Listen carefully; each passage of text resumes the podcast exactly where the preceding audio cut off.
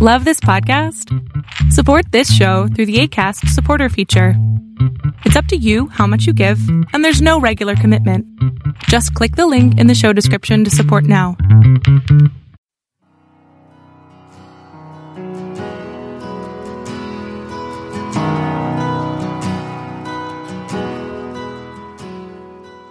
Welcome to Fresh Encounter, the radio ministry of Lifelong Anointing Church. Our mission as a church is to equip the body of Christ to increase in wisdom and in stature, and in favor with God and with men. We're glad that you joined us for this edition of the broadcast. It is our prayer that this broadcast will be a blessing to you. Here now is Pastor Otuno with today's message. I'll be making a case that apart from sin, apart from ignorance, apart from our poor choices, the real problem that we'll face as believers is not the devil, but our stubborn will, insisting on having our way. The Bible tells us a very interesting verse of the scripture in Isaiah 30. Isaiah 30 verse 15. It says, For thus says the Lord, the Holy One of Israel, in returning and rests shall ye be saved. In quietness and in confidence shall be your strength. But look at the last statement. He said, but you will not. So in other words, it's not that you don't know what is good for you. It's not that you don't know what you are supposed to do to get to where you're supposed to be. It's not that we don't have access to the resources that is supposed to make our life better. He said, but we insist on having our way. First Samuel chapter 8, reading from verse number 1, the Bible said, Now it came to pass when Samuel was old that he made his sons judges over Israel. Verse 4. Then all the elders of Israel came together and came to Samuel at Ramah and said to him, Look, you are old and your sons do not walk in your way. Now make us a king to judge us like all the nations. But the things displeased Samuel when they said, give us a king to judge us. So Samuel prayed to the Lord. The Lord said to Samuel, heed the voice of the people in all that they say to you. For they have not rejected you, but they have rejected me, that I should not reign over them. Now therefore, heed their voice. However, you shall solemnly forewarn them and show them the behavior of the king who will reign over them. So Samuel told all the words of the Lord to the people who asked him for a king. And he said, this will be the behavior of the king who will reign over you. He will take your sons and appoint them for his own chariots and to be his horsemen. And some will run before him. Verse number 19. Nevertheless, the people refused to obey the voice of Samuel and they said, no, we will have a king over us. That we may be like all the other nations and that our king may judge and go before us and fight our battles. And Samuel heard the words of the people and he repeated them in the hearing of the Lord. So the Lord said to Samuel, heed their voice. Make them a king. There is a verse of the scripture. I think it's in uh, Ezekiel 33. Ezekiel 33. There the Bible tells us a very interesting thing. Ezekiel 33 verse 31. He said, they come unto thee as the people come and they sit before you as my people and they hear thy word, but they will not do them. For with their mouth they show much love, but their heart goes after their covetousness, which is basically what these guys have just done. From the verse of the scripture that we have read, you will notice number one. First thing we see is that Samuel was already an aging leader of the people of God. It was already getting old. The Bible says it came to pass that Samuel was old. Number two, we see the people had three reasons. They've already consulted together. They've already agreed on the argument that they were going to present before Samuel. They had excuses for the king. They said unto him, look, you are old. Your sons are not walking in your way. Now make us a king that will be like other nations. So those are the three reasons. Samuel, you are old. You can't do this anymore. Number two, your sons are not like you, so we can't trust them. Number three, we want to be like every other person. We don't want to be the odd man out. We don't want to be the people that people are laughing at. So they came with excuses for seeking their king. When they present their request before Samuel, Samuel was displeased. Samuel was not happy because Samuel knew how God ordained him. What God wanted, Samuel knew it. And the nation of Israel knew it. God wanted them to be a nation that would be ruled by him and him alone. So Samuel was displeased and he prayed to the Lord. The Bible tells us in verse number seven that the Lord Almighty responded to Samuel's prayer. The Lord just told him, hey, go ahead and give them what they want. They have not rejected you. They have not passed, eh, they're giving you a negative mark. They have simply rejected me as God. And in verse number nine, we see God's warning to the people concerning their demand for a king. The Lord told them, give them what they want, but tell them this, that what they are asking for will have a consequence. If you insist on having it your way, there's going to be a repercussion. You are not just going to have it your way and just walk away like that. There is going to be a price to be paid for insisting on having your way. And from verse number 10 all through to verse number 18, Samuel listed all the things that will happen when they insist on having a king over them. Samuel told them that the person that they choose from among them was going to take their sons and daughters and make those sons and daughters his own servant. He said he's going to take their best harvest. He said he's going to take a tenth of their produce and he's going to tax them and is going to pile a burden upon their lives. He said, this is what you guys are asking for in case you don't know.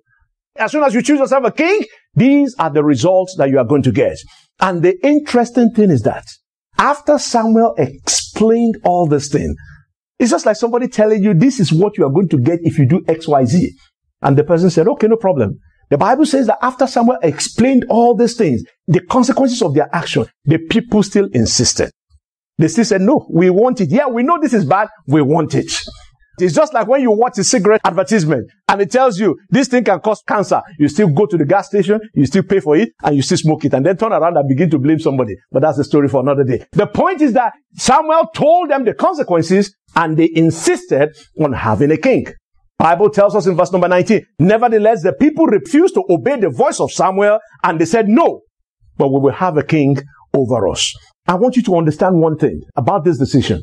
It is not that these people did not listen to Samuel. That's not the issue. They heard exactly what Samuel said. The real issue was that they would not. They just say, we hear you, but we will not do it. In other words, they came to Samuel with their minds already made. That's what they did. We want a king, regardless of what Samuel is going to say. This is what we are going to do. And there are many who come to church like that. They say, well, regardless of what you say, regardless of what the preacher preaches, this is what I am going to do. They've made up their minds.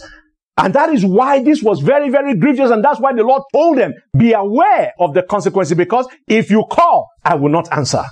And because people refused to be persuaded, the Bible said that the Lord gave the people what they wanted. He allowed them to have their way and he granted them their desires. So the Lord said to Samuel, heed their voice and make them a king. Now, if you continue to read the story, the children of Israel, you will notice that they eventually got a king. They got King Saul. Everything appeared to be going on very well. Saul was leading them out in battles and they were doing what they were doing. The Bible tells us everything was relatively well under Saul, under David, the second king. But things started to change when Solomon showed up. The Bible tells us that the king that was supposed to preserve the godly heritage of his people all of a sudden, Solomon started taxing the people to build his own pet projects. Started building all sorts of things all over the place and he was taxing the people to do the building. The Bible tells us Solomon started introducing the nation to strange gods.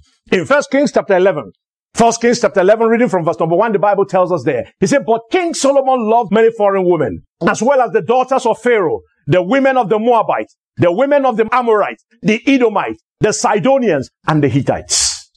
For it was so when Solomon was old that his wife turned his heart after other gods, and his heart was not loyal to the Lord his God, as was the heart of his father David. So Solomon did evil in the sight of the Lord, and did not fully follow the Lord as did his father. One thing I want you to understand is that the leader's sin, the sin of a leader, is a leading sin. What does that mean? It means that whatever your leader is doing is exactly what the people will do.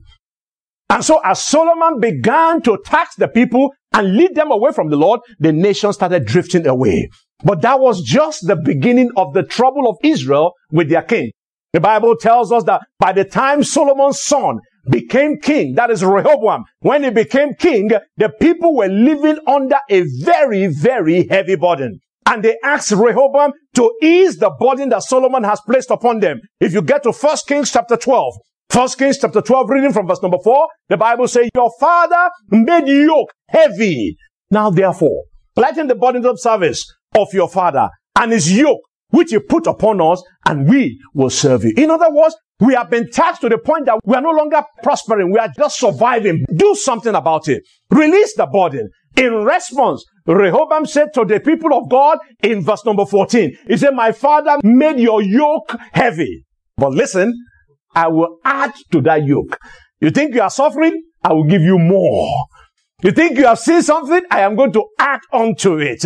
My father made your yoke heavy, but I will add to your yoke. My father chastised you with a whip. I will chastise you with a scourge. In other words, I'm going to make your life seriously miserable. You think you know misery? You will see what misery looks like. In other words, you thought things were difficult under my father Solomon. I, Rehoboam, will make things even worse for you. In just a space of a hundred years, 20 years of King Saul, 40 years of King David, 40 years of Solomon, everything that Samuel spoke about, that when you ask for your own will and you get it from the Almighty God, there are serious consequences. Everything that Samuel said concerning Israel seeking a king came to pass within a space of a hundred years. The nation eventually was broken up. And the only reason why you had the nation of Judah was because of the promise of God to David. The nation was split into two. The northern kingdom and the southern kingdom. There was a rebellion in the kingdom.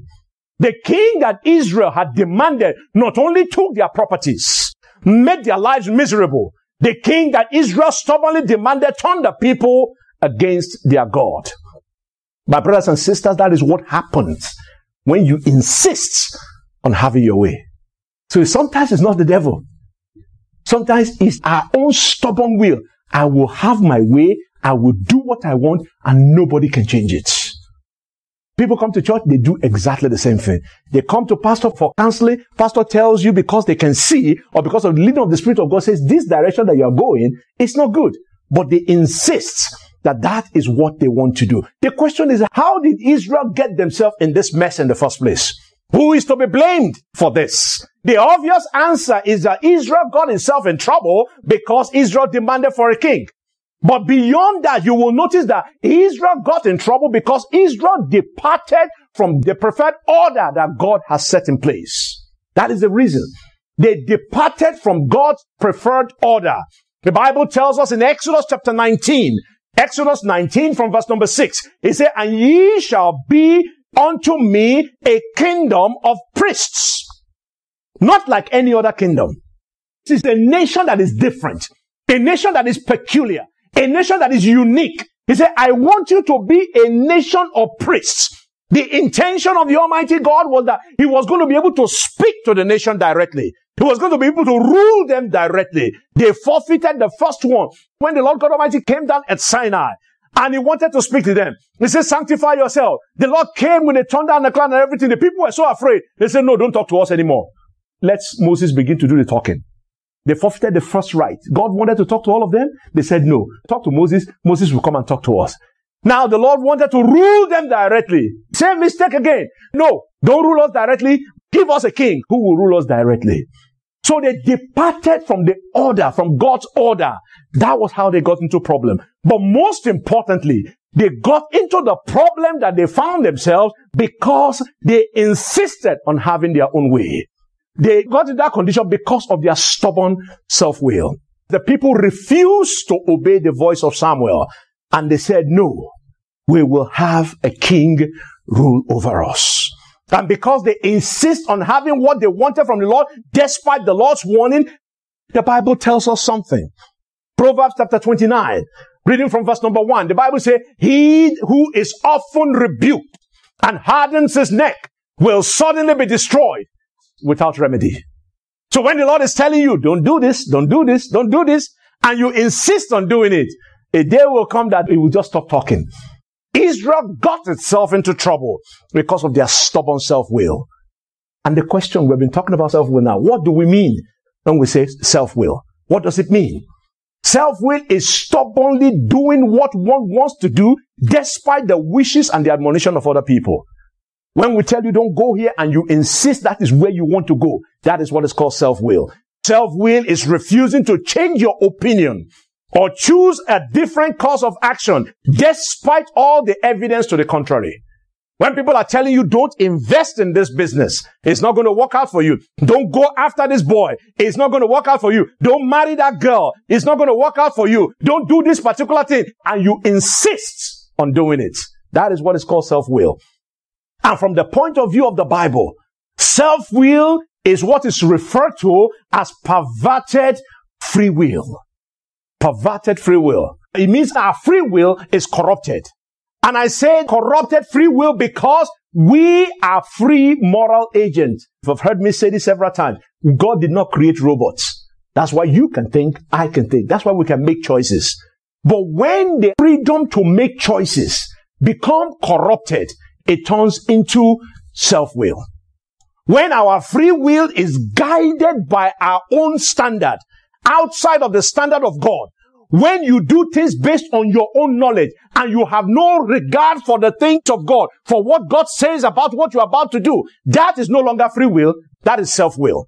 When our free will becomes guided only by our standard instead of God's standard, our free will becomes misguided. When this happens, when our free will operates on only our own standard, we not only become misguided, we expose ourselves to the enemy for manipulation and destruction. What you are doing is that you are removing the hedges that God places around you and you allow the enemy to come. It's just like a parent that is telling a child, don't do this, please. Don't do this, please. And the child insists on doing the same thing. At one point in time, the parent is okay, no problem. I'll watch you. Which means I'll take away that covering that you have. I'll take away that defense that you have. I'll take away the things that I've been using to protect you. I'll take it away and allow you to face the consequences. And when you begin to face the consequences, you will realize that you're insisting on doing what you want comes at a price. So when our free will operates only by our own standard, we expose ourselves to the enemy because the Lord God Almighty takes away the covering. And that's why the Bible tells us, Jeremiah chapter 17, verse number 19 tells us, if everything you do is based on what you are thinking, the Lord is telling us from the scripture. He said the heart is deceitful above all things and desperately wicked. You cannot rely on it. That's basically what the Lord is saying. If you are thinking about that, you're only going to guide yourself based on the way you are thinking, based on your own knowledge, based on your own understanding, based on your own standard. The Lord is saying, remember that this heart that you are depending on, you cannot trust it because it is desperately wicked and nobody can know it because the enemy can play with it. And in Isaiah chapter 45, in verse number 9, the Bible tells us that he said, Woe unto him who strives with his maker. When you argue with the Lord, the Lord said, Go forward. He said, No, this is where I am going. Who are you? They call you ancient of days. That means you don't know what's happening. Come on. What's wrong with you? I am going to do what I want to do. Isaiah 45 from verse 9. He said, Woe unto him that strive with his maker. And if you go to Zechariah chapter 7, Reading from verse number 11, the Bible says, But they refused to hearken and pulled away the shoulder and stopped their ears that they should not hear. Yea, they made their heart as an adamant stone, lest they should hear the law and the words which the Lord of hosts has sent in his spirit by the former prophet. Therefore came a great wrath from the Lord of hosts. Say, therefore, it came to pass that as he cried, and they will not hear, so they cried, and I will not hear, says the Lord. In other words, if you insist on having your way, I am telling you stop and you keep going. I'm telling you don't do it and you insist on doing it. He said the day will come when you will cry and say, Lord, help me. I say, oh boy, I don't know you. I tell you before. In other words, when you insist on having your way, you expose yourself to the enemy for destruction. The question is, why do we insist on doing our own thing. Why, as believers? Why? Why do we insist? Let me suggest to you, we insist because we think we know better. Samuel, you're old. Your sons don't know anything. So what is it? We know better. We should get our own guy who will help us. We think we know better. We think that we have the whole solution. We are well educated. We are well exposed. We have the internet. Google has all the answer. We, since we know all these things, why do you need God? Why do you have to listen to Him? Number two, we insist on having our way because we overestimate ourselves. Don't you know how many degrees I have? How many things I have studied? I just have only one paper, only one paper to submit before I get my PhD. What's wrong with you? I know this thing. You don't know anything. The Bible tells us that I say to you, therefore, by the grace that is given unto me, that every man that is among you, not to think of himself more highly as he ought to think. But many of us think that we are the gift of God to the world. That we are the best thing that ever happened after sliced bread. That's how we see ourselves. And as such, we must have our way. Every other person's opinion is not good. Our opinion is the only good one. And then the only, the third reason why we lost to have our way is because we think our needs supersede the needs of other people. Our needs are more important than their needs. After all, I need this thing, they don't need it. There are times when people do things, they request or they require you to live by a certain standard. And when you apply that standard to them, they don't want it. People will give you a standard that they themselves refuse to live by because they are more important. Their needs are more important. And that is why we think that we should always have our way. We're now raising a generation of children, a generation of believers who do not believe that their need must ever be denied. Anything they point to must be given to them.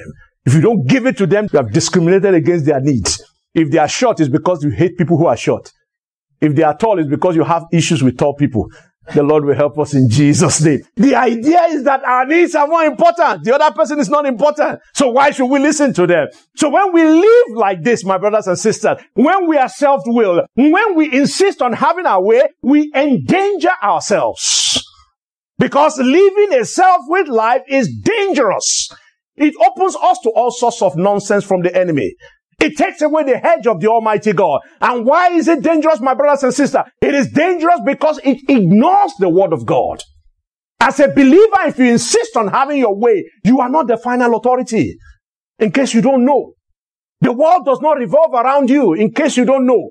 But if you insist on having your way, you begin to ignore the word of God. Number two, you begin to live independent of God. Because after all, you can do it by yourself. Why do you need to listen to God? Not only that, when you insist on having your way, you become selfish and self-serving. Bible says, let nothing be done through strife or vainglory, but in lowliness of mind, let each one esteem others better than themselves. When you begin to insist on having your own way, when you become self-willed, you become selfish and you become self-serving. And people wonder why nobody wants to talk to them. We're not talking about God now. We're talking about normal human being. You are very selfish, you are very self-centered, and you wonder why you don't have friends. You wonder why your relationship are not lasting. You wonder why you're not getting the promotion at work.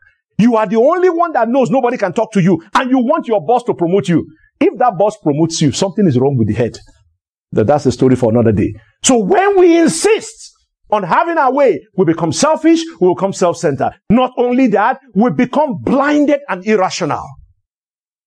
Because you want to have your way. We don't listen to any other person's opinion.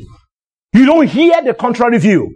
You don't consider other points of view. You insist on having your way. You become blinded. We become irrational. And then finally, when we insist on having our way with the Almighty God, when we insist on having our way with people, we become easily deceived and misguided.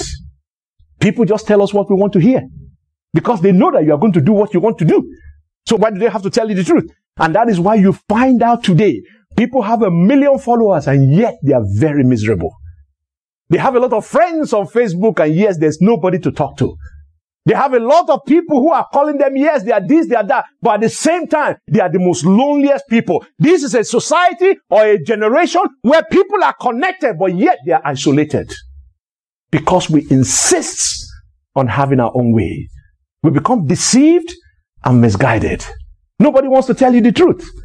Because if they tell you the truth, you are going to get angry.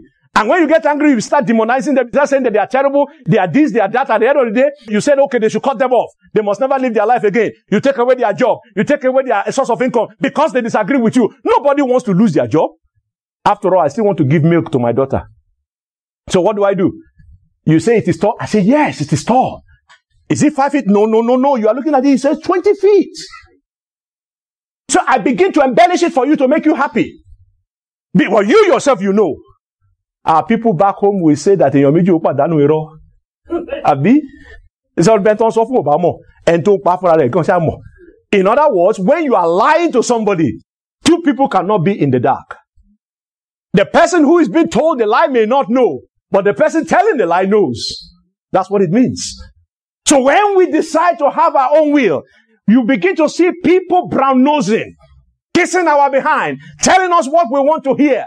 But they try to make us happy. You yourself, because you want to do what you want to do and you want to feel good, you keep accepting that and they keep leading you on. They keep leading you on. At the end of the day, I don't know why people don't like me. Oh boy, you know. But that's a story for another day. So when we insist on having our way with the Lord and with our people, we deceive ourselves, we become misguided. And if we continue in this condition, continue insisting, the result is that the Lord will give up on you. The Lord gives up on us. Look at a friend that you know that doesn't listen to your advice. A friend who is always calling you when he wants to have something, and when you are telling them, they continue to argue. Ask them, why did you ask me if you already know the answer? Why are you telling me if you already know what you are going to do? Why are you calling me if you don't want to listen to what I have to say? At one point in time, hmm, have your way. Do it your own way. That's what God does. The Bible tells in the book of Genesis, say, my spirit will no longer strive with men. I'm not going to continue to argue with you. You want to do what you want to do? Hey, knock yourself out. So when we insist on having our way, the Lord gives up. Then if we continue to live like that, the Lord allows us to have our way. He gives in. Say, this is what you want to do? Go ahead and do it. Enjoy yourself. Have fun. And the Lord said to Samuel, heed their voice and make them a king. That's what they want. Give it to them. And then number three, if we insist on doing that, after the Lord gives in, then the Lord will back off. Since you know how to manage it, do it yourself. Since you know all the answers, do it yourself. Since you can provide for yourself, go ahead and knock yourself out. The Lord Almighty backs up. In verse number 18 of 1 Samuel chapter 8, the Bible says, and you will cry out in that day after you have had your way. After you have enjoyed what you wanted, he said, you shall cry out in that day because of your king, whom you had chosen for yourself. And the Lord will not hear you in that day because I'm going to step back and I'm going to watch you. And then number four, if you insist on having our way with the Lord, the Lord withdraws his covering. You want to have it, you can protect yourself, you can take care of yourself, you can provide for yourself, I withdraw my covering. Bible tells us in Zechariah chapter 7, Reading from verse number 13, therefore it came to pass that as he cried, and they would not hear, so they cried, and the Lord will not hear them. He withdraws from them. He just lets you have your way, withdraws, and just say, okay, take care of yourself. And as soon as the Lord God Almighty withdraws, what happened? The enemy moves in. The enemy comes in and he begins to do what he does. The Bible tells us in Ecclesiastes chapter 10 you read from verse number 8, he said, He who digs a pit will fall into it. Who breaks through the wall will be bitten by the snake. And the wall is that particular wall of protection that the Lord puts around his people. He said he will give his angels charge over you. When you insist that you don't want the covering of the angels of the Almighty God, the Bible says he that dwells in the secret place of the Most High shall abide under the shadow of the Almighty God. When you refuse to dwell in there because it is too small, when you refuse to dwell in there because it is too restrictive, when you refuse to dwell in there because it is the ancient thing, it is not in the modern day. I want to be like every other person. When you get out of the covering of the Almighty God, you have broken the wall. And the enemy does what? The enemy has an opportunity to strike and to deal with the people. When this happens, we say the devil is afflicting us. But we fail to realize that we are the one that invited the enemy into our lives. Thank you very much for listening to our program today. We invite you to join us every Sunday at 10 a.m. for our Sunday worship service at 2711 Murfreesboro Road in Antioch, Tennessee. We also host Bible study and prayer meetings every Friday at 7 p.m. Visit us online at www.lifelonganointing.com and on Facebook, Twitter, and YouTube. Join us next time for another edition of Fresh Encounter. On behalf of Lifelong Anointing Church, we thank you for listening.